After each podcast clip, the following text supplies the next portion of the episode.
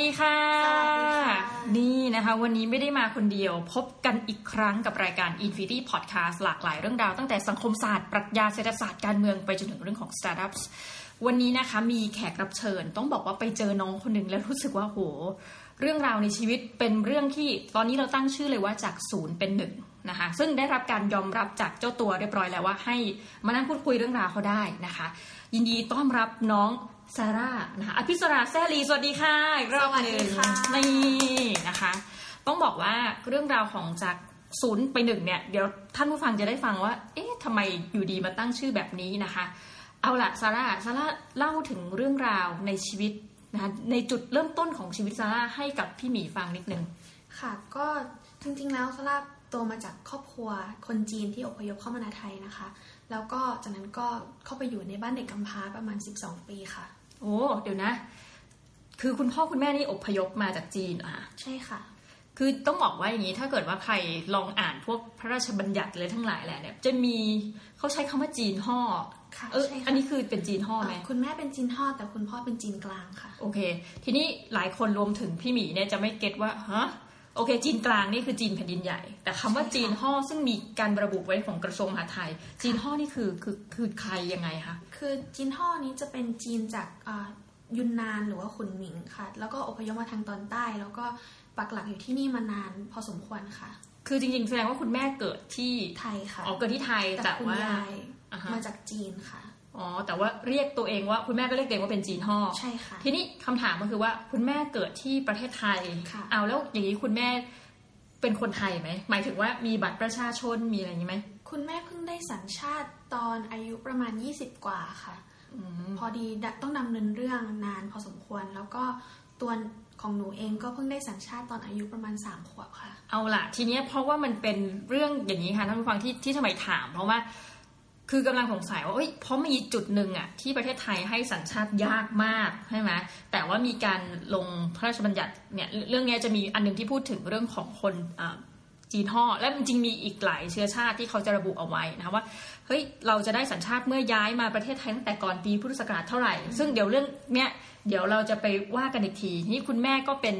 เอ่อเพิ่งได้สัญชาติตอนอายุ20กว่า แล้วคุณค่ะแม่ทำอาชีพอะไรคะคุณพ่อคุณแม่อ่า จริง ๆ คุณพ่อเนี่ยทำอาชีพเป็นคุณครูสอนภาษาจีนกับคณิตศาสตร์ค่ะ แต่คุณแม่รับจ้างทั่วไป แล้วก็ตอนที่แต่งงานกับคุณพ่อก็ไม่ได้ทำงานค่ะ อืมค่ะ คุณแม่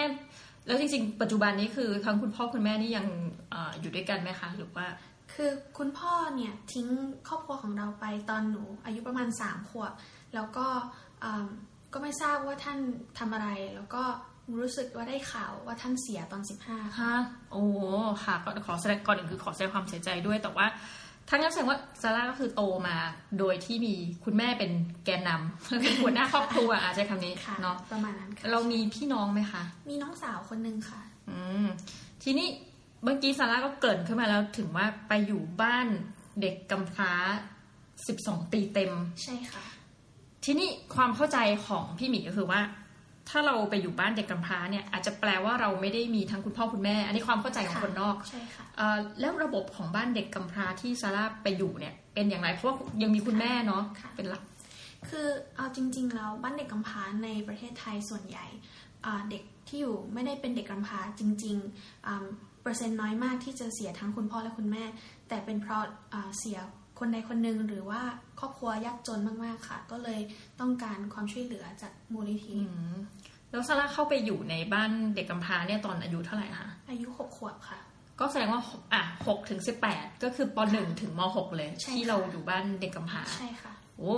โอเค งั้นเล่าให้ฟังนิดนึงได้ไหมถึงชีวิตเรื่องราวที่อยู่ในบ้านเด็กกำพร้าวันแต่ละวันเนี่ยเรามีหน้าที่ต้องทำอะไรบ้างตั้งแต่ตั้งแต่เอาสักช่วงเด็กๆก่อนนะช่วงเด็กโอ้อืม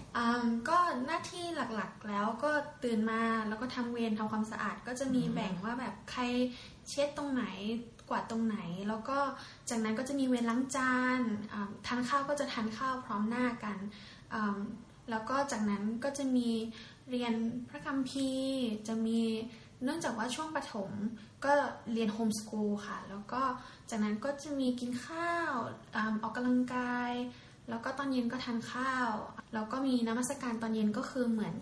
รวมกันเพื่อที่จะคุยเรื่องคริสเตียน แล้วก็จากนั้นก็เข้านอนค่ะๆอ่าแสดงว่าโอเค บ้านเด็กกำพร้าที่ซาร่าไปอยู่หนึ่งเป็นของเอกชนใช่ถูกไหมค่ะเพราะของรัฐก็จะไม่ได้เป็นลักษณะนี้ เป็นเอกชนแล้วก็คนที่เป็นเจ้าของบ้านน่ะ ก็คือเป็นชาวคริสเตียนใช่ค่ะอ๋อซาร่าเป็นคริสแบบแบบไหนคะอ่าเป็นโปรเตสแตนต์ค่ะอ๋อเป็นคริสเตียนที่ไม่มีพระแม่มารี แล้วก็อืมอ่า ไม่มีพิธีศักดิ์สิทธิ์ต่าง ๆ ค่ะส่วนใหญ่อ่าอาจจะค่อนข้างตามพระคัมภีร์ไป คือการเรียนโฮมสคูลแต่ว่าเราก็มีการเอาเรื่องของศาสนาเข้ามาด้วยใช่ค่ะทำให้นี่ถามได้ไหมถึงเรื่องความเชื่อในพระเจ้าหรืออะไรเงี้ย คือซาร่ามีมีความเชื่อตรงนี้คือแบบ เป็นเหมือนกับคนคริสต์แบบค่ะ แล้วก็ต้องไปโบสถ์ทุกสัปดาห์ค่ะอ๋อก็จริง ๆ ตอนเด็ก ๆ เนี่ย ก็เชื่อตามที่ที่ทุกคนเชื่อแล้วก็ ไปเบอร์โบสถ์ตามเป็นกิจวัตรแต่ว่าจริง ๆ แล้วก็เพิ่งมาตัดสินใจได้ไม่นานเหมือนกันว่าเราจะเลือกเป็นคริสเตียนจริง ๆ ค่ะ อืมทีนี้มันก็ดูเป็นชีวิตที่อะโฮมสคูลค่ะซึ่งถือว่าสมัยใหม่มากเลยนะ เพราะว่าเด็กส่วนส่วนหนึ่งที่อะทั่วไปที่เรารู้จักก็จะต้องเข้าเรียนในโรงเรียนต่างๆใช่เนาะค่ะแต่ว่าของซาร่านี่อยู่ในโฮมสคูลซึ่ง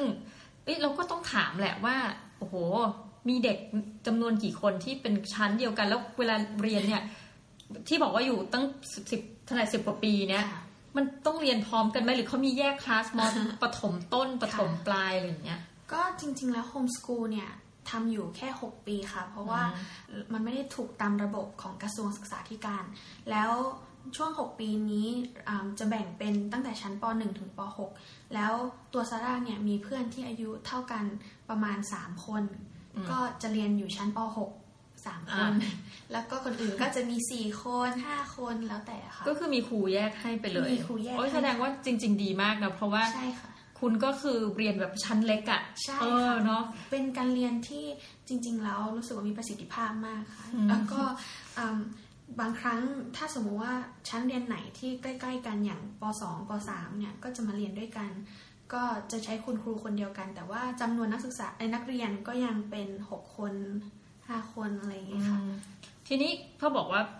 โตมาแบบอยู่ในบ้านกำพร้าค่ะนะบ้านเด็กกำพร้าแล้วก็อยู่ที่เป็นการเรียนแบบโฮมสคูลค่ะอย่างนี้ใครเป็นคนสอนซาร่าเนี่ยอ๋อคนที่สอนเนี่ย ตอนนั้นโชคดีมากมีอาสาสมัครจากหลากหลายประเทศมากเลยทั้ง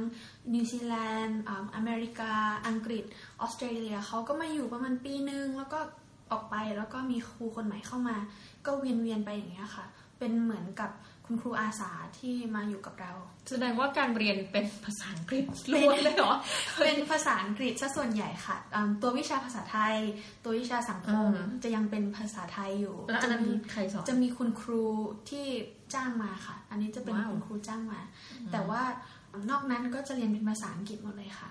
ทีนี้ ภาษาไทยสังคมเราเข้าใจว่าเขาคงเอาตามหลักสูตรกระทรวงแหละใช่ค่ะใช่ไหมใช่หนังสือหนังหา แต่ว่าถ้าเป็นวิชาอื่น เพราะถ้าพูดมานี่มันมีอีกหลายวิชามากเลยนะที่คุณต้องเรียนเป็นภาษาอังกฤษได้แก่คณิตศาสตร์ วิทยาวิทยาศาสตร์อ่าภูมิศาสตร์อ๋อมีประด้วยวัติศาสตร์โอ้โหศิลปะ ภาษาอังกฤษ คอมพิวเตอร์พละศึกษา มีเรียนพละด้วยเหรอมีในบ้านเนี่ยนะเรียนเบสบอลเรียนฟุตบอลโอ้โหคือเอาจริงกีฬาก็ไม่ใช่กีฬาแบบไทยๆนะใช่เอาอย่างค่ะเบสบอลอย่างเงี้ยก็เป็นอเมริกัน way มากจ๋ามากเนาะเอาล่ะทีนี้ในวิชาที่ต้องเรียนเป็นภาษาอังกฤษค่ะเขาเอาหลักสูตรอะไรมาให้ซาร่าเรียนพอหรู้ลักไหมสูตรจากเอ่อคิดว่า ถ้าคุณครูคนไหนมาจากนิวซีแลนด์เขาก็จะเอาหลักสูตรของนิวซีแลนด์มาถ้าเป็นครูคนไหนมาจากอเมริกาเขาจะเอาหลักสูตรของอเมริกามาสอนค่ะ คือค่อนข้างผสมแหละ แต่ว่ามันก็จะตรงเกรดใช่ค่ะที่เรียนใช่ไหมใช่ค่ะ แล้วก็พอดีมีคุณครูท่านหนึ่งเขาเป็นหนึ่งในผู้ก่อตั้งของมูลนิธิเขาเป็นคนนิวซีแลนด์เขาจะชอบสอนให้เราเกินเกรดของเราค่ะ คือสมมติอยู่ปว้าวป .6 เขาก็จะสอนของม .1 ม .2 แล้วอืมอืมทีนี้ คือพี่หมีเนี่ยไม่เข้าใจหรอกว่าการที่เราต้องถูกส่งไปอยู่มันคือโรงเรียนประจำเนาะคือซาร่าก็คือกินกินนอนอยู่ในนั้นเนี่ยใช่ค่ะประเด็นคือเคยเห็นเพื่อนสมัยเด็ก ๆ ที่อยู่โรงเรียนประจำอะแล้วเรารู้สึกพูดจริงๆนะในฐานะเด็กเราสงสารเพื่อนอืมเพราะเราเป็นคนติดแม่ไงเราก็ค่ะมีความรู้สึกว่าแบบหูยคนที่อยู่ประจำหนึ่งคือเก่งมาก แต่เรารู้ก็คือด้วยความจำเป็นในชีวิตเช่นเพื่อนอยู่ต่างจังหวัดเนี่ยเราเรียนกรุงเทพเนี่ยเพื่อนก็ต้องค่ะอยู่ประจำค่ะเอ่ออย่างของกรีซาร่าเนี่ยช่วงเด็กๆ มันมีคือเราต้องดูแลตัวเองขนาดไหนอะแบบซักผ้ารีดผ้าแล้วมีความกังวลห่วงหาอาทรต่อคุณแม่คิดถึงอะไรอย่างงี้บ้างไหมคิดว่าจริง ๆแล้วเนี่ยอืมเราเด็กหลาย ๆ คนเนี่ยเขาไม่เคยเห็นหน้าพ่อแม่ของเขาด้วย แล้วก็อย่างตัวซาร่าเองกับน้องสาวเนี่ยตั้งแต่มาอยู่อืมก็จำหน้าแม่ไม่ได้เลยจนกระทั่งสองปีต่อมาแม่แม่มาเยี่ยม แล้วมีคนบอกว่าเนี่ยแม่ ก็เลยรู้ว่าเป็นแม่ เดี๋ยวก่อนแต่ว่าซาร่าอยู่กับแม่จนถึงก่อนหกขวบถูกไหมเออไม่ได้อยู่ค่ะ เพราะว่าคือเอาขอย้อนต้องไปย้อนนิดนึงอะเนาะก็ช่วงก่อนอายุหกขวบเนี่ยอืมซาร่าอายุได้ประมาณสามคุณพ่อทิ้งเราไป แล้วเหลือน้องสาวที่อายุประมาณขวบนิดอืมๆแม่ก็เลยต้องเอาน้องไปด้วยทุกที่แล้วก็ก็เลยไปทำงานที่หัดใหญ่ แล้วก็ซาร่าเนี่ยฝากไว้กับยายกับคุณลุง ก็คือซาร่าแทบจะไม่ไม่ได้เจอแม่เลย ก็คือความทรงจำเรื่องแม่เนี่ยน้อยมากๆ แล้วก็จากนั้นพอน้องอายุได้ประมาณสี่ขวบอืมน้องกับหนูก็ถูกพามาที่บ้านเด็กกำพร้าก็คือออคือน้องสาวก็อายุน้อยมากๆ ก็เลยจำจำอะไรไม่ได้ แล้วแล้วตัวหนูอะถึงแม้ว่าจะจำอะไรได้เนี่ย ก็ไม่ได้อยู่กับแม่ก็เลยจำหน้าแม่ไม่ได้ค่ะ โอเค ถ้างั้นเฟสที่เราเจอคุณแม่ผ่าหลังจากผ่านไปอยู่บ้านเด็กกำพร้าสองปีเนาะครั้งแรกที่เขาบอกว่า เอ้ยเนี่ย แม่เราคือเรามีอาการตกใจไหมหรือว่าเรารู้อยู่แล้วแหละคือจริง ๆ แล้วตอนนั้นนั่งทำกันบ้านอยู่ แล้วก็มีใครก็ไม่รู้ผมสั้นๆใส่แว่นมาเดินมาหาเราหแล้น้าวเหมือนเราไหมอ๋อจันก็ไม่รู้อีกเอาไม่หน้าไม่เหมือนเราเลย แล้วเขาผิวคล้ำแล้วก็ผอมๆแล้วก็เขาก็มาสะกิดเรา แล้วเขาก็ถามว่าหนูจ้าหนูชื่อซาร่าใช่ไหมเอ้าคุณแม่ถามอย่างนี้เหรอเพราะใช่ค่ะ เพราะว่าตัวคุณแม่เองก็จำหน้าหนูไม่ค่อยได้เอ้าแล้วคือคุณแม่จำได้แต่ว่าไม่แน่ใจไม่แน่ใจ เพราะว่า ตัวมูลนิธิไม่ได้บอกว่าคนไหนคือลูก เอ้าแล้วเขาให้เดินเข้ามา ใช่ค่ะ คือคือมูลนิธิเนี่ยเขาเมื่อก่อนมีนโยบายว่าห้ามพ่อผู้ปกครองมาเยี่ยม แต่ทีเนี้ยคุณแม่อยากมาเยี่ยมมากก็เลยไปติดต่อตำรวจให้มาขอให้อนุญาตแล้วก็คือเป็นเรื่องเป็นยิ่งใหญ่ใหญ่มากมากนะจริงๆค่ะ แล้วก็อืมสองปีต่อมาคุณแม่ถึงเข้ามาได้แต่เขาก็ไม่บอกว่าคนไหนคือลูก แล้วคุณแม่ก็รู้สึกว่าเออเด็กสองคนเนี้ย คล้ายๆครับครับครับคคารับเออเออกับกับลูกเขาเขาก็เลยมาสะกิดถาม คือจริง ๆ หนูไม่ได้ชื่อซาร่าตั้งแต่ต้นด้วยอ๋อใช่ชื่อหลิงฉุนค่ะ แต่ว่าคุณแม่มารู้ว่าชื่อเปลี่ยนไปแล้วคุณเป็นซาร่าก็เลยมาสะกิดว่าหนูชื่อซาร่าใช่ไหมอ๋อใช่เฮ้ยเราพูดจริง ๆนะช็อตเนี้ยเป็นซีนอารมณ์ที่เราสามารถสร้างเป็นภาพยนตร์ได้เลยนะเขาบอกว่า โอเค แต่ตอนที่คุณแม่ทักอะแล้ว เราจำความรู้สึกนั้นได้ไหมหนูหนูคิดว่าหนูแค่รู้สึกงงว่าคนนี้เป็นใครแบบเขาเขาเป็นใครเป็นแขกเป็นผู้ใหญ่จากที่ไหนมาทักเราอะไรเงี้ยเราก็ก็แค่บอกไปว่าใช่ค่ะอะไรเงี้ยแล้วจากนั้นอืมเหมือนกับว่าผู้จัดการเขาให้หนูไปเรียกน้องสาว แล้วก็จากนั้นเราก็ได้มาเจอกันแล้วก็คุณแม่ให้ตุ๊กตาหรืออะไรสักอย่างประมาณนี้ค่ะ อืมแล้ว คือตอนนั้นก็รับรู้แล้ว คุณแม่ก็บอกใช่ไหมว่าค่ะ ใช่ค่ะว่าแบบเป็นแม่มีคนบอกว่าเป็นแม่อ๋อคุณแม่ไม่ได้บอกด้วย ใช่เหมือนจะมีใครสักคนบอกว่าเออเนี่ยแม่แล้วก็แล้วก็อ๋อโอเคแม่อ่าแล้วหลังจากนั้นนี่ใช้เวลาอีกนานไหมกว่าที่ซาร่าจะเจอคุณแม่อีกครั้ง คือเจอปีละครั้งสองครั้งอะอ๋อค่ะหลังจากนั้นก็คุ้นแล้วเนาะค่ะเริ่มคุ้นอืม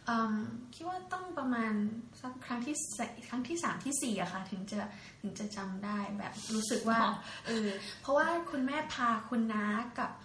คุณยายมาหา แล้วสองคนเนี้ยอยู่ในความทรงจำของเราอ๋อแล้วเราอะรู้สึกว่าอ๋อเนี่ยแหละคุณแม่เราจริง ๆ เพราะว่าคือคือเราจำหน้าแม่ไม่ได้ แต่เราจำหน้ายายกับหน้านาได้โอเคงั้นแสดงว่าโอเค ถ้าตอนที่ที่อยู่อย่างที่บอกว่าตอนเป็นเป็นเด็กน้อยเนี่ยเด็กประถมเนี่ย คนที่เราคิดถึงน่าจะเป็นคุณยายคุณน้าคุณลุงใช่ค่ะตอนใช่ที่เราค่ะอยู่ มีร้องไห้มีอะไรเหมือนเด็กเอิ่มทั่วไปเลยเนาะแต่คิดว่าน้องสาวเนี่ย ติดแม่เพราะว่าอยู่กับอืมแม่เยอะที่สุดคือเขาคุ้นเคยกับความรู้สึกที่มีแม่ แต่ว่าเขาจำหน้าแม่ไม่ได้อืมเพราะฉะนั้นตอนที่คุณแม่มาฝากไว้เนี่ย คุณแม่นอนกับเราคืนนั้น แล้วออกไปแต่เช้าตรู่หรือสักอย่างแล้วก็อืมเราไม่รู้ว่าแม่ไปเมื่อไหร่ แต่พอตื่นมาเนี่ยน้องก็ร้องร้องไห้ไห้หนักมาก แต่เราไม่ได้ร้องไห้เราเราแค่แบบ รู้สึกเฉยๆว่าแบบเออเราไม่เห็นใครอะไรเงี้ยมีเอ่อในชีวิตที่อยู่ในอ่าบ้านเด็กกำพร้าเนี่ยเรามีเพื่อนเยอะไหมคะค่ะ ก็เด็กประมาณยี่สิบยี่สิบห้าคนได้ค่ะ ช่วงนั้นก็เยอะแล้วก็เพื่อนรุ่นเดียวกันก็ประมาณห้าหกคน มีเพื่อนสนิทสองคนค่ะอืมทุกวันนี้เพื่อน เออหรือว่าในในแก๊งที่เราโตมาด้วยกันเนี่ยเขาเขายังเรียนหนังสืออยู่ไหมหรือว่าเขาไป ทำอะไรซาร่าก็ส่วนใหญ่ไม่ได้ติดต่อกันแล้วก็ก็ยังติดต่อกันบ้างนะคะ ผ่าน Facebook อะไรอย่างอืงี้มอืมอ่าเพื่อนส่วนใหญ่ก็จะยังอยู่มหาวิทยาลัยอ่ามีเพื่อนบางคนที่เขาท้องตอนอายุ17อืมประมาณมห้าอะไรอย่างงี้ก็ก็ไม่ได้เรียนหนังสือแล้วอ่าบางคนก็เรียนซ้ำปีหนึ่งมาสามปีแล้วอะไรเงี้ยก็ก็หลาย ๆ คนก็จะออกไปคนละทางอ่าบางคนก็ทำงานแล้วก็ คิดว่าชีวิตเราตอนนี้ทุกคนก็ไปทำทางแยกของตัวเอง อืมอืมแล้วทีนี้อะบอกว่าเรียนถึงป .6 ที่ค่ะเป็น home school หลังจากนั้น มัธยมนี้เราเรียนโรงเรียนปกติอะใช่หมายค่ะว่าไปเรียนระบบการศึกษาของกระทรวงแล้วใช่ค่ะ เข้าไปเรียนหนูไปเรียนโรงเรียนวัฒโนค่ะอืมแล้วก็เพื่อนอีกสองคนที่จบป .6 ด้วยกันเขาไปเรียนโรงเรียนแม่คือวิทยาคมอืมเป็นโรงเรียนในตำบลใช่อืมอืมเหมือนกับเราโอน หน่วยกิตแล้วก็มีโอ้โหหน่วยกิตเหรอ โอนหน่วยกิตคือแบบเหมือนกับเทียสอบเทียบเทียบเทียบให้ว่าโอเคจบจริง ๆ แล้วเออถ้าอันนี้คือผิดกฎหมายนะ แต่ว่าอันนี้คืออันนี้คืออพอดีเราเรียนโฮมสกูลแต่ว่าเรามีชื่อในโรงเรียนในนนทบุรีเออมันมันไปยังไงก็ไม่รู้ อันนี้ก็ไม่รู้แต่ว่าโอเคผ่านมาแล้วผ่านมาไม่แล้วซาร่าต้องอย่าพูดออกสื่อมาก เพราะว่าเกิดเขาไปเช็คแล้วเราแบบเฮ้ยไม่ได้เรียนจริง มันจะตลกมากนะคือตอนนี้ยูยูเรียนปริญญาตรี แล้วปรากฏว่าเขาจะแคนเซิลวุฒิปฐมอยู่แปลว่ายูจะไม่จบอะไรเลยนะจบเลยน่ากลัวนะคะแต่ตรงนี้ไม่ไม่ตัดแต่ว่าคิดว่าเขามันนานมาแล้วเนาะก็เป็นว่าเรียนในนนทบุรี แล้วก็เข้าเข้ามหนึ่งเข้ามหนึ่งใช่ค่ะทีนี้เราเชื่อว่ามันจะต้องมีการคือหนึ่งป่านนั้นซาร่าคงแต่งแล้ว ตอนนั้นซักผ้าเป็นอะไรหมดทุกอย่างแล้วใช่ไหมอยู่มาตั้งแต่ประถมอะค่ะก็ก็คิดว่า ทำไมคิดว่าเราทำไม่ได้ คือทำอะไรเป็นบ้างเออะอตอนนั้นก็พูดภาษาอังกฤษได้แล้วก็อ่าถนัดด้านคณิตศาสตร์ วิทยาศาสตร์อะไรเงี้ยอืมอืมทีนี้พอเข้าเรียนในระบบทั่วไปแล้วต้องเจอคนจำนวนมากจากเดิมที่คลาสใช่ค่ะเล็กๆเนาะและที่สำคัญเรียนเป็นภาษาไทย โอ้ยากมากค่ะ เราเราจะเจอแต่กลับกันเนาะใช่เพราะว่าภาษาอังกฤษยากสำหรับซาร่าคือ โอ้ภาษาไทยยากโอ้ภาษาไทยยากมาก เพราะว่าคือคณิตศาสตร์เนี่ยแม้ว่ามันจะเป็นตัวเลขอะไรเงี้ยแต่เวลาที่เขาพูดชื่อของเอ่อโอ้เออจริตังวด้วยตัวบางอย่างอะค่ะตรีโกณอย่างเงี้ยโอ้ยไม่เข้าใจเลยค่ะไม่เข้าใจเลย แต่ว่าตัวเลขเนี่ยเข้าใจแล้วก็จริง ๆ ช่วงแรกๆที่ที่เข้าเรียนเนี่ยได้ top ห้องนะคะฮะว้าวเพราะว่าเข้าใจตัวเลขไงใช่ใช่ไหมอยู่อยู่ห้องหนึ่งตั้งแต่ปีเอยตั้งแต่ มหนึ่งเลยถึงมสามแต่ว่าคือเป็นเพราะว่ามี basic พื้นฐานที่ดีที่ดี แต่พอเรียนเป็นไทยปุ๊บ ชีวิตหลุดเลยค่ะ แล้วก็เกรดตกลงเป็นเกรดหนึ่งเลยฮะคือต้นี่องคือคือมหนึ่งอะยังเกรดสี่เกรดสามอืจุดมห้ามสองอะไรเงี้ยแล้วก็มมสามมสี่เริ่มลงเรื่อ้าอวยคือคือกลับกันว่าแทนที่จะพอเข้าไปในระบบ ยังปรับตัวไม่ได้เกรดต่ำแล้วค่อย ๆ สูง อันนี้เข้าไปสูงแล้วค่อย ๆ ลงๆใช่ค่ะไม่เพราะว่าเป็นเรื่องภาษาเลยเรื่องเนาะภาหลักษาๆเนี่ยเรื่องภาษาด้วยค่ะ แล้วก็เนื่องจากห้องมันมีนักเรียนประมาณเกือบ 50 คนอืม แล้วเราคุ้นเคยกับการเรียนกับ 3 คน 4 คนที่สามารถถามคุณครูได้เลย หรือว่าอืมแบบแสดงให้ครูเห็นเลยว่าอืมทำยังไง หรือว่าเราไม่เข้าใจตรงไหน แต่อันนี้คือทุกอย่างไปแบบรวดๆแบบยาวๆ แล้วก็เผลอแป๊บเดียวก็หลุดเลยอะไรอย่างเงี้ยค่ะ อันนี้พี่หมีเข้าใจถูกไหมว่าเขาก็บ้านเด็กกำพร้าที่เราอยู่เนี่ยเขาก็ถึงเราจะไม่ได้เรามาอยู่ที่โรงเรียนมัธยมแล้ว แต่เขายังดูแลเราอยู่ไหมก็ด้านการเงินด้านอะไรแบบอ๋อเนี้ยเขาก็ดูแลค่ะ แต่ว่าเอิ่มก็ได้ค่าอาหารกลางวันมาน้อยพอสมควรไม่ไม่กล้าพูดว่ามันน้อยขนาดไหนเลย แบบบางทีเอิ่มโดนหัดนู่นหัดนี่ก็เหลือ 80 ต่ออาทิตย์ก็คือ ฮะก็แปคือดสิบบาทต่อเจ็ดวันต่อเจ็ดเอ้ยต่อห้าวันอ๋อเพราะเสาร์อาทิตย์เราก็ก็อืมประมาณสิบสิบกว่าบาทต่อต่อ ไม่ถึงยี่สิบด้วยอะ ใช่ ใช่ เพราะว่าใช่ช่วงมัธยมจะกินแต่นมแลคโตซอยด์แบบทูโกเล็กตะซอยห้าบาท อ๋อทูโกะไรเงี้ยสิบบาท เพราะมันอิ่มแล้วก็ไม่ก็แบบขนมปังพึ่งน้อยแบบสิบบาทหรือว่าอะไรเงี้ยค่ะ เป็นโอ้โห อืมเป็นช่วงที่ผอมมาก เอ้ยคือถามจริง ๆ เพราะตอนนั้นมันเป็นวัยที่เรากำลังกินกำลังโตใช่ค่ะ แล้วซาร่าได้เอาเรื่องนี้ไปบอกโรงเรียนคือ เราก็ไม่รู้ว่าใครจะมาช่วยค่ะอยู่ได้ แต่ว่าใช่เอาไปบอกโรงเรียนไหมว่าหนูแบบ หรือเป็นเด็กเนาะเราก็ไม่คืออาพอดีสนิทกับพวกคุณครูสอนภาษาอังกฤษอะอืค่ะมแล้วก็คุณครูเขาก็จะชอบชวนไปแข่งนู่นแข่งนี่อะไรเงี้ย แล้วเวลาแข่งได้ได้ตังค์มาเราก็เอามาใช้กินใช้อะไรอย่างเงี้ยอ่า แล้วก็คุณครูท่านหนึ่งเนี่ยตอนม .4 ม .5 เขาก็แบบรู้สึกสงสารเขาก็ให้เราแบบเดือนเดือนหนึ่งประมาณ 400 หรืออะไรเงี้ยค่ะ ก็คือโตมาในลักษณะนี้แหละใช่เนาะว่าแบบก็เราอาจจะไม่ได้ไปขอความช่วยเหลือใครใช่ค่ะเพียงแต่ว่าถ้าเขารู้เขาก็จะมา ก็จะสงสารอ่าแล้วก็ให้บ้างแบบแล้วแต่ว่าเขามีมากน้อยแค่ไหนอะไรเงี้ยอืมก็คือต้องเอาเป็นว่าตอนอย่างข้าวกลางวันนี่ถามจริงคือคือโทษนะที่ต้องกลับไปเรื่องนี้เพราะเรารู้สึกอินมากกับการที่ว่า เฮ้ยต้องกินแลคตาซอยต้องกินอะไรเงี้ย คือเวลาแบบเห็นเพื่อนทานหรือว่าโรงอาหารหรือว่าอะไรเงี้ยค่ะเรารู้สึกว่าแบบ ไม่รู้สิเรารู้สึกยังไงบ้างไหมที่เราไม่ได้กินอิ่มอือะมก็ก็รู้สึก ก็รู้สึกสงสารตัวเองนิดนึงแบบเดินผ่านโรงอาหารแล้วก็พยายามจริงๆใช้พยายามใช้เวลาส่วนใหญ่ในในห้องสมุดค่ะ เวลาอยู่ห้องสมุดอ่านหนังสืออะไรเงี้ยจะลืมความหิวลืมอะไรหลายอย่าง เพราะว่าเราก็จะโฟกัสกับกับหนังสืออะไรเงี้ยอื มมันมีตอนที่เราเรียนอยู่เนี้ยมีการโดนแบบบูลลี่อะไรโอ้โหโดนโอ้โหหนูโดนสืเยอะที่สุดแล้วค่ะ คืออมคือโดนตั้งแต่มหนึ่งจนถึงประมาณมห้าคือมมหกเนี่ย ทุกคนเริ่มไม่สนใจแล้วเพราะทุกคนก็แบบมุ่งมั่นเรื่องจะแบบเข้ามหาวิทยาลัย แต่ว่าโดนเยอะมากๆเลย เพราะว่าส่วนหนึ่งคือซาร่าเป็นคนเป็นคนจีน แล้วก็หน้าตาไม่เหมือนคนไทย ผมหย่องมากๆ เพราะว่าคุณพ่อเป็นคนจีนแล้วแบบผมหยิก แล้วแล้วเราเป็นคนผอมมากๆ แล้วเรามีสิวด้วย แล้วเราพูดภาษาอังกฤษได้ เราเป็นคริสเตียนด้วย แล้วแบบวัฒนธรรมที่เราเรียนมา การพูดกันจาภาษาไทยของเราก็ไม่แข็งขนาดนั้น คือทุกอย่างมันทำให้คนรู้สึกว่าไม่เข้าใจว่าเราเป็นยังไง เป็นเป็นใคร แล้วก็ชื่อซาร่าด้วย แต่ว่าคือคือคุณพ่อเนี่ยเนื่องจากว่าเป็นจีนกลางที่อพยพมาเนี่ย มีบัตรชาวเขา เพราะฉะนั้นเนี่ยในใบเกิดหรือว่าใบอะไรเงี้ย คุณพ่อเป็นชาวลาหู ซึ่งทุกคนก็จะคิดว่าคุณพ่อเนี่ยเป็นชาวเขา แต่เราเนี่ยมาเหมือนกับขอโทษนะคะ แต่แบบเสลอชื่อซาร่าจริง ๆ แล้วชื่ออีล่าหรือว่าอะไรสักอย่างอะไรเงี้ยแบบแต่งชื่อตัวเองให้ดูแบบอ่าดูหรูดูแพงอะไรเงี้ยแต่จริง ๆ ก็แบบไม่มีอะไรอะไรเงี้ยซึ่งก็ตอนนั้นก็คือโดนโดนโดนเพื่อนแกล้ง ส่วนใหญ่เพื่อนผู้หญิงจะชอบคิดว่าเออ คือบางทีเราอยากจะแต่งเนื้อแต่งตัวบ้างเป็นผู้หญิงเออก็อยากผู้หญิงเนาะอยกอ๋อแต่งทำไมล่ะเออแล้วเขาก็จะมองว่าเราพยายามสวยทั้งๆที่เราเป็นคนไม่สวย ก็เลยแบบเหมือนกับว่าเราไม่ควรจะสวย ควรจะแบบควรไม่ต้องพยายามอะไรอย่างเงี้ยเออก็ไม่เข้าใจเหมือนกัน แต่ว่าผู้ชายเขาก็จะรังแกแบบแบบมีเพื่อนคนหนึ่งเคยเอา future board มาพับ แล้วตีหัวเรา แล้วเขาก็เฮ้ยขำกันทั้งห้องอะไรเงี้ย แล้วเราก็ยืนขึ้นแล้วเราก็แบบเฮ้ยทำงี้ไม่ได้คือแบบเล่นอะไรก็ได้แต่อย่ามาเล่นหัวเราอย่างงี้ แล้วแล้วเขาคิดว่าเราไปฟ้องครู แต่จริงๆแล้วเราก็แค่ไปร้องไห้ในห้องน้ำอะไรเงี้ยแล้วก็เออก็แบบมีหลายอย่างที่โดนแกล้งมี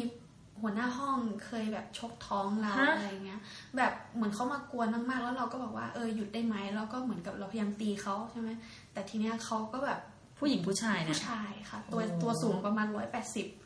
อายุเท่าไหร่เนี่ยที่ไปแกล้งอะโอ้สิบสี่ได้มั้งค่ะโอ้มันก็โตแล้วนะมาชกท้องเขาชกท้องเราเลยแล้วก็โอ้เราโดนแกล้งเยอะมากจริงคือมีทั้งเรื่องของคำพูดๆทั้งคำพูด แล้วก็โดนแบบฟิสิกอลใช่ก็คือโดนทั้ง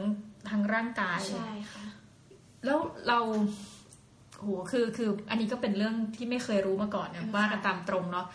แล้วเราผ่านใช้ชีวิตผ่านไปในแต่ละวัน พร้อมกับค่ะยังต้องไปแข่งขันคือใช่คือมีชีวิตที่ดีในในเชิงวิชาการเนาะใช่ค่ะ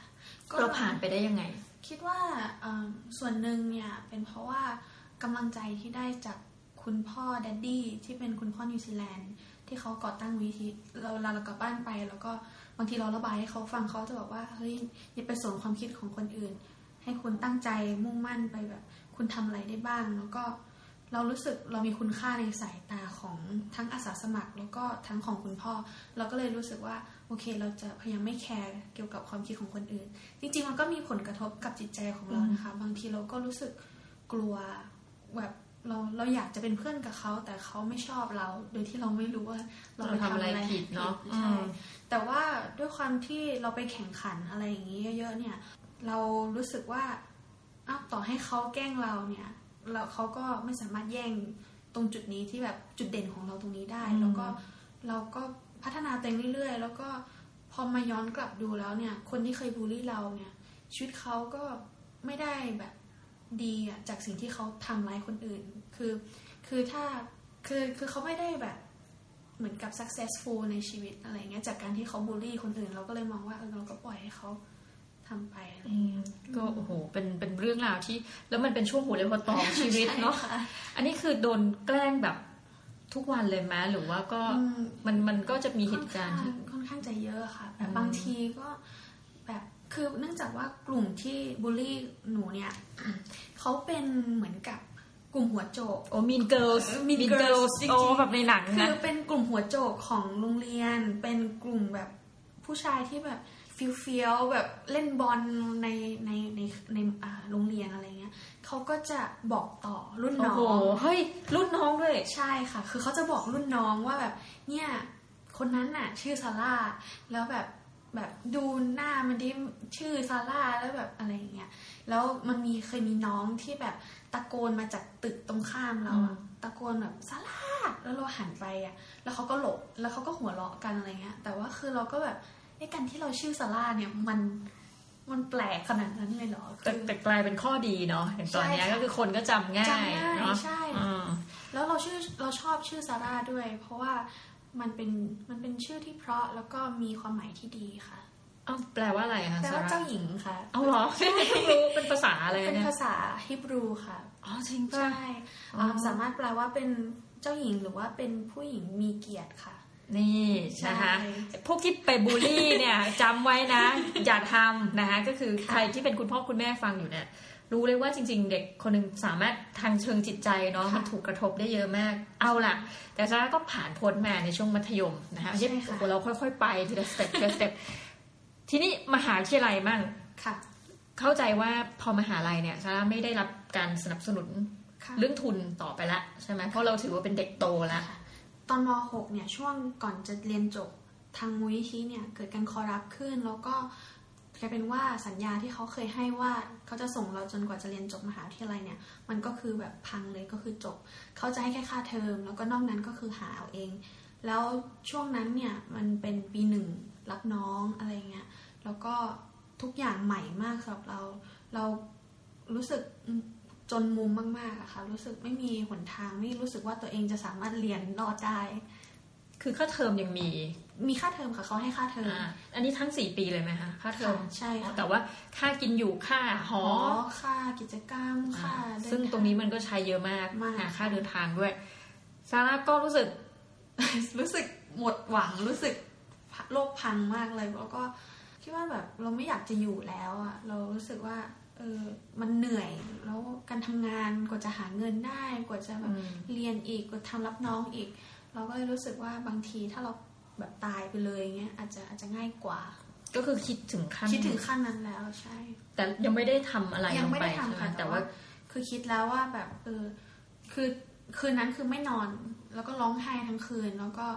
ก็คือคิดว่าแบบ เออฉัน กระโดดออกไปเลยไหมหรือว่าอะไรเงี้ย คือคือนั่งคิดแล้วร้องไห้เหมือนเหมือนข้างในอะต่อสู้กับตัวเองว่าจะแบบทำไม่จะทำทำไม่ทำหรือว่าแบบจะเอายังไงชีวิตฉันอะไรเงี้ย แล้วก็แบบเหมือนกับตอนเช้าตรู่มากๆก็ก็มานั่งคิดได้แล้วก็เราก็รู้สึกว่าโอเค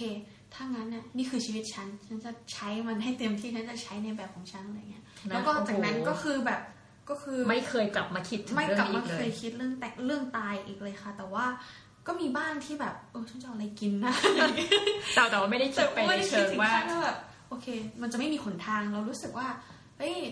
ฉันสักอย่างอะไรเงี้ยฉันต้องหาวิธีให้ได้อะไรเงี้ย คือตอนนั้นทำงานทุกอย่างที่สามารถทำได้ เลี้ยงเด็กเอ่ยทำความสะอาดบ้านอาจารย์ เอ่ยอ่าสอนภาษาอังกฤษ รับแต่งหน้าไป โอ้โหโอ้โหทุกอย่างค่ะ รับวาดรูป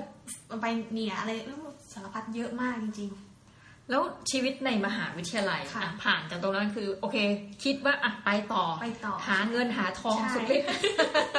นะแล้ว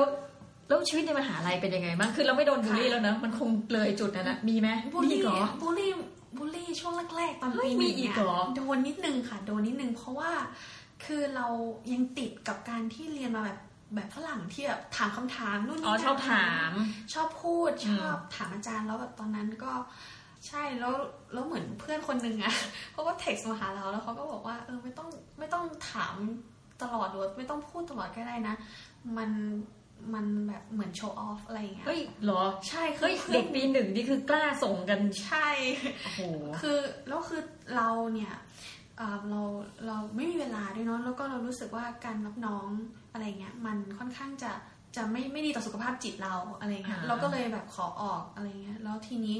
กลายเป็นว่าเออเพื่อนๆก็จะแบบค่อนข้างแบนอะไรเงี้ยเพราะเรื่องรับน้องนะคะใช่โหนี่คือเราเรากำลังนึกถึงว่าแบบเฮ้ยทำไมคนเราต้องใช่เนาะแกล้งเพราะอันนี้โดนมาเพราะเรื่องบูลลี่เรื่องชื่อเรื่องความอุ๊ยเคยเคยเคยโดนอีกอันหนึงค่ะ คือโอ้โหคือเนื่องจากว่าตอนปีหนึ่งเนี่ยหลังจากที่ไม่ไม่เอารับน้องเนี่ยคืออมสามารถแต่งหน้าได้ ความชอบแต่งหน้าอะไรอย่างเงี้ยแฟชั่นอะไรกลับมาอีเงี้กยครั้งกลับมาอีกค่ะเราก็เลยแบบแต่งหน้า แล้วทีเนี้ย เราชอบทาปากแดง คือมันก็เป็นความชอบอะเป็นนะสไตล์เป็นสไตล์เออแล้วเพื่อนผู้ชายคนนึงเนี่ยถ่ายรูปเรา แล้วเอาไปลงในกลุ่มไลน์ลับของของสาขาหรือสักอย่างกลุ่มรายลับเหรอเออไม่ใช่กลุ่มไลน์ลับของสาขา มันเป็นกลุ่มไลน์ของชมรมสักอย่างสักอย่างอะเออแล้วชมรมเขาก็หัวเราะกันเอ่อคุยอะไรกันก็ไม่รู้เนี่ยนะคือที่รู้เนี่ยเป็นเพราะว่าเพื่อนของเราคนหนึงอะอยู่ในชมรมนั้น แล้วเขาเอามาบอกเราว่า เอ้ย เพื่อนคนเนี้ยทำกับแกอย่างนี้นะ แล้วตั้งแต่นั้นมาก็คือไม่อยากยุ่งกับมันอีกเลย ทั้งๆที่เราเนี่ยที่ผ่านมาเราเคยช่วยมันเรื่องแบบหาทุนให้แบบคอยพูดถึงเรื่องแบบะไรอันนี้คือก่อนที่จะเกิดก่อนที่จะเกิดบูลเหตุลี่การณ์นี้เนี้ยโอ้โหเราเคยช่วยเขาเราให้ไฟล์ทั้งอันที่แบบเกี่ยวกับทุนที่เรามีเนี่ยเพราะว่าเราเห็นว่าแบบเออเขามีความสามารถแต่เขาแค่ไม่มีโอกาสแล้วก็เลยลอง แต่จะเป็นว่าแบบโดนแทงรับหลังก็เลยแบบจบเลย เอางี้แต่ว่าแต่สมมติมองในอีกอีกมุมหนึ่งที่ คือซาร่าเนี่ยเป็นผู้รับผลกระทบค่ะแต่ว่าคนทำมันเป็นไปได้ไหมเขาไม่ได้คิดที่จะทำร้ายเรา แต่มันเป็นค่ะลักษณะของเขาอะที่ว่าเฮ้ยอืมแต่หรือว่ามันก็พูดยากเออพูดยากค่ะอืมอ่าอันนี้ก็ไม่แน่ใจบางทีเขาอาจจะแค่เล่นๆแต่ว่าเอาจริงๆเราก็รู้สึกไม่เล่นด้วยเพราะว่าเราไม่ได้อยู่ในกลุ่มนั้นด้วยไงแล้วคือถ้าสมมติว่าโอเคเล่นต่อหน้าเราให้เรารู้อะโอเราเคจะได้บอกว่าอย่าเล่นนะเอออย่าเล่นนะแต่นี่คือรับหลังเราแล้วเราเพิ่งมารู้ทีหลังเนี่ยรู้สึกเสียความรู้สึก อืมอืมอะ นั่นก็คือยังเป็นปีหนึ่ง แต่ว่าปีหนึ่งพอค่ะพอปีโตขึ้นไปก็ก็เริ่มดีขึ้น ใช่คือจริง ๆ แล้วปีปีอื่นๆเนี่ย ทุกคนเริ่มเห็นว่า เอ้ยต่อให้เราแบบทำอะไรเพี้ยนๆแต่งตัวอะไรอย่างเงี้ยเราเรามีความสามารถนะแล้วเราชอบที่จะทำนู่นทำนี่แล้วเราก็อืมไปตามฝันของเราอะไรอย่างเงี้ยเอิ่มตอนปีหนึ่งเนี่ย ตอนนั้น รู้สึกว่าโอเคในเมื่อเป็นชีวิตของฉันเนี่ย ก็เลยลงสมัครแข่งสุนทรพจน์ครั้งแรกไอ้ยะของโอ้โหคณะตอนนั้นอะเป็นสุนทรพจน์ครั้งแรกของคณะเลย แล้วก็ เราไม่รู้ว่าเราอะมีความสามารถด้านนี้ แล้วก็เราก็ฝึกแล้วก็ลองเตรียมให้ตามหัวข้อทำเองเลยใช่ค่ะอืมแล้วก็กลายเป็นว่า เอ้ย เราได้ที่หนึ่งมาไอ้ยะหลังจากนั้นคือชื่อของซาร่าก็ขจรใช่ค่ะกระจายไปเลยพอพอได้ที่หนึ่งของคณะปุ๊บเนี่ยทางอาจารย์เนี่ยเขาก็บอกว่าเออเนี่ยมันมีแข่งต่อระดับอาเซียนบวกสามฮะนะโอ้โหเฮ้ยจากคณะนี่จากคณะคือไปไปนู่นต่างประเทศเลย ใช่เขาก็บอกว่า เออ เราไม่รู้จะส่งโอ้โหใครไปเนี่ยคุณไปเลยโอเคแล้วค่ะตอนนั้นไปประเทศอะไรไปคะประเทศสิงคโปร์ค่ะ อันนั้นเป็นครั้งแรกในชีวิตคเลยรั้งไหมแรกในชีวิตที่ที่เดินทางต่างประเทศ ว้าว เดี๋ยวก่อนใช่เอ่อต้องขออนุญาตถามค่ะย้อนไปนิดครั้งแรกด้วยไหมที่ขึ้นเครื่องบินหรือไม่ใช่ ครั้งแรกที่ขึ้นเครื่องบินไหม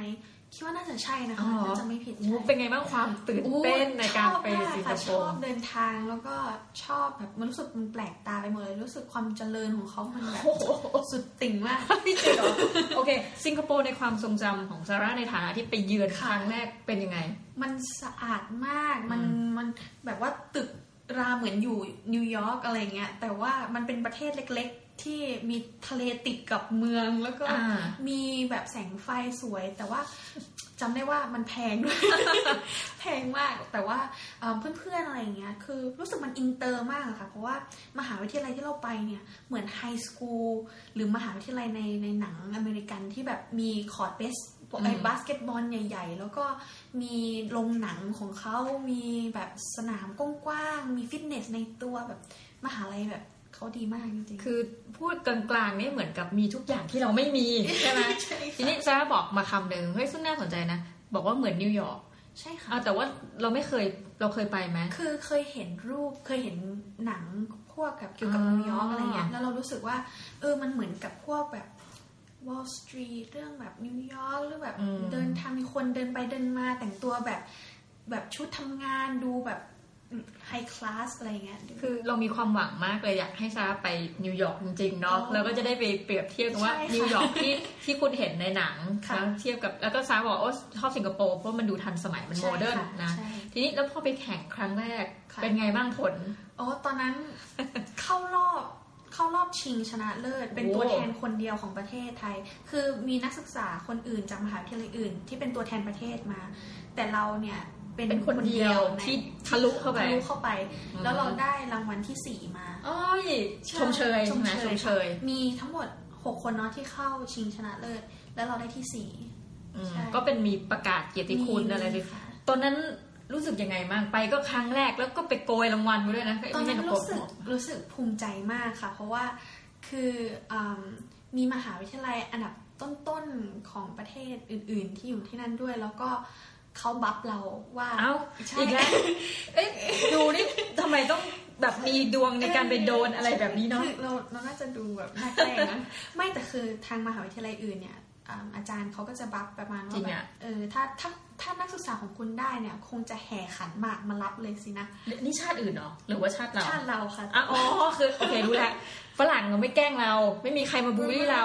คนไทยกันเองคนไทยกันเองเดี๋ยวนะครับถ้าได้จะแห่ขันหมากมารับจากสนามบิน เพราะว่าเราเป็นเด็กปีหนึ่งคนเดียว อ๋อ เป็นเด็กอายุน้อยสุดด้วย อายุน้อยที่สุดแล้วคนอื่นอยู่ อันนี้คุณครูพูด ใช่ เรารู้สึกไงกับครูคนนั้นบ้างเราก็แหมเราก็แบบก็นี่ก็แบบว่าพอเราเข้ารอบเนี่ยเราก็แบบสวยๆค่ะสวยๆไม่รู้แล้วอะแล้วครูคนนั้นอาจารย์คนนั้นต้องค่ะอาจารย์มหาลัยอาจารนะย์ค่ะอาจารย์คนนั้นเขา เขามีท่าทีที่ดีขึ้นไหมหลังจากจบทริปเพราะต้องอยู่ด้วยกันใช่ไหมคิดว่าเขาก็ได้สำนึกแล้วคงคงสำนึกแล้วก็หมั่นไส้นิดหน่อยะเอ้าเพราะว่าก็แบบก็แบบรู้สึกว่าเออลูกศิษย์เขาไม่ได้ใช่ไหมใช่ค่ะใช่แต่นี่ก็เป็นบทเรียนนะคะ อาจารย์มหาวิทยาลัยทุกท่านนะคะ ท่านกรุณาอย่ามาทำตัวอย่างนี้เนาะใช่อันนี้ค่ะอันนี้พูดในฐานะ เป็นพี่หมีแหละ เป็นพี่หมีอะเออใช่โมโหฟังเรื่องของขึ้นนะคะ โอเคแล้วซาร่าก็ฉุดไม่อยู่แหละใช่แต่ปีหนึ่งนี่คือไปดูนเลยเนาะใช่หลังจากนั้นเอ่อไปไปประชุม UN ต่อค่ะโอ้โหไม่ฉุดไม่อยู่จริงๆไปยูเอ็นที่ไหนคะอ่าไป UN ที่กรุงเทพค่ะอ๋อพอดีมันมีฟอรัมมาจัดที่กรุงเทพเป็นโอ้โหนักศึกษาเป็นพันเป็นเบื่อเลย เป็นพันคนจากทั่วโลกค่ะมา ว้าว แล้วก็อ่าเรามาประชุมกันเรื่อง SDG แล้วก็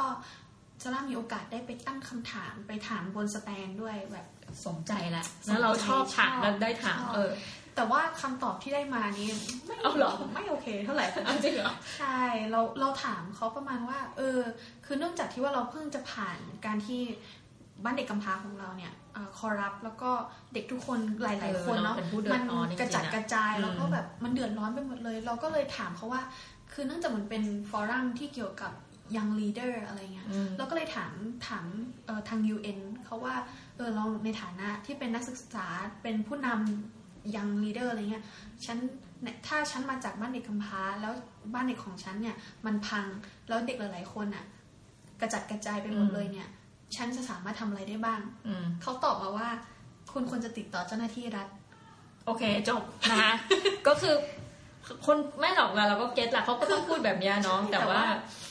เรารู้สึกว่าแบบเอ้ยเราอยากทำอะไรสักอย่างแบบเอาละแบบซาร่าต้องการ change the world ค่ะอะ ทีนี้ยูเป็นคนหนึ่งที่ อันนี้คือเราก็พูดถึงในมุมของซาร่าที่มีแต่ตัวซาร่าค่ะ แต่ว่าซาร่าเนี่ยจริง ๆ ไปไกลกว่านั้น คือเธอได้ช่วยเหลือคนทั่วโลกเลยเนาะจะใช้คำว่าทั่วโลกค่ะไปทำอะไรมาบ้างเนี่ย ก็หลังจากที่ไป UN มานะคะ รู้สึกขับไม่ได้ใจละหงุดไม่หงิได้ดรู้สึกต้องทำอะไรสักอย่าง แล้วทีเนี้ยด้วยความที่อืม ก็ชอบในเรื่องของแบบต่างประเทศเรื่องของเหตุการณ์ในอืมในในโลกอะไรเงี้ยแล้วไปสะดุดใจกับโรฮิงญาเรารู้สึกว่าโอ้โหเฮ้ยเราอยากช่วยกูคนกลุ่มเนี้ยเขาแบบน่าสงสารเขาไม่มีใครที่จะวิ่งไปหาได้เลย เราแล้วพอดีช่วงนั้นมีทุนของอาเซียนที่เปิดรับสมัครแล้วมาเลเซียเป็นหนึ่งในประเทศที่รับผู้ลี้ภัยโรฮิงญาเข้ามาอืมเราก็เลยรู้สึกว่าโอเค เราจะไปมาเลเซีย แล้วเราจะลองดูว่าเราจะมีโอกาสช่วยคนโรฮิงญาไหมอืมแล้วก็พอสมัครทุนได้ทุน แล้วก็ไปเราก็ได้อ่าอีเมลของทางมหาวิทยาลัยคือ มันเป็นมหาวิทยาลัยที่ส่งอีเมลให้ทุกๆ คนเลยอืมแต่ว่าในอีเมลหนึ่งอะเขาบอกว่าเขาต้องการอาสาสมัครมาเป็นครูให้กับเด็กชาวโรฮิงญาที่อีกจังหวัดหนึ่งที่ไม่ใช่กัวลาลัมเปอร์ แล้วเราก็เลยสมัครไปแล้วเราก็อ่าสัมภาษณ์แล้วก็ อบรมการเป็นครูว่าต้องทำแบบแบบเรียนยังไง แล้วก็สามารถใช้วิธีไหน creative ในการสอนเด็กอะไรเงี้ยแล้วสุดท้ายเราก็ไป แล้วก็เจอเด็กๆ โหแบบ50คน เด็กโรฮิงญาเนี่ยเหรอเด็กโรฮิงญา50คน ในห้องเล็กๆ ห้องหนึ่งที่เอาไม้กระดานแผ่นบางๆสองแผ่นมากั้นไว้ เพื่อแบ่งห้องเรียนเป็น3ห้องโอ้ยมันเหมือนในแบบใน ข่าวที่เราเห็นใช่เลยค่ะเนาะก็ห้องใช่เรียนกระดานแบบนั้นจเลยริง ๆ อะใช่ซาต้องไปสอนใช่ค่ะ แล้วก็คุกคีอยู่กับน้องๆอะก็สอนวิชาคณิตศาสตร์กับภาษาอังกฤษ แล้วก็น้องเนี่ย อายุตั้งแต่5ขวบถึง14แต่รวมเรีเรียยนนห้องเดียวกัน ห้องเดียวกันปนกันหมดเลย แล้วแบบสอนยากมากเพราะว่านั่นน่ะสิบางคนเนี่ยเรียนซ้ำมาหลายรอบแล้ว บางคนน่ะเออไม่เคยเรียนแล้วเรียนไม่รู้เรื่อง แล้วน้องๆเนี่ยพูดภาษาแบบ อิงได้นิดหน่อย มาเลยได้นิดนึงอาราบิกได้นิดนึงอื้อหือเราก็เลยโอ้โหยากเลยเออเราก็เลยแบบนึกขึ้นได้ โอเค ถ้างั้นเราจะลองวาดรูปในการสอนคณิตศาสตร์ให้เขา ก็คือเวลามีโจทย์อะไรเงี้ย เราก็จะวาดรูปโจทย์นั้น แล้วก็ค่อยๆ วาดแบบสมมติแบบอันนี้บวกอันนี้ได้เท่านี้ก็จะวาดจำนวนนี้อืมแล้วก็เพิ่มจำนวนเข้าไป เพื่อแล้วก็ค่อยๆนับให้เขาฟังอะไรเงี้ย มันก็เป็นการเรียนรู้ที่เรารู้สึกว่าเออมันได้ผลแล้วก็ใช้การร้องเพลง ใช้การเต้นกับเพลงภาษาอังกฤษอะไรเงี้ยในการสอนเด็กๆภาษาอังกฤษเหมือนกันเอาจริงๆนี่คุณไม่ต้องเขาเรียกว่าอะไรคุณเป็นครูโดยโดยธรรมชาติจริงๆเนาะถ้าฟังอย่างเงี้ยจริงๆก็นอกจากเรื่องของการไปเป็นอาสาสมัครในต่างประเทศค่ะ ในประเทศก็โหช่วยเหลือคนเยอะมากใช่ค่ะ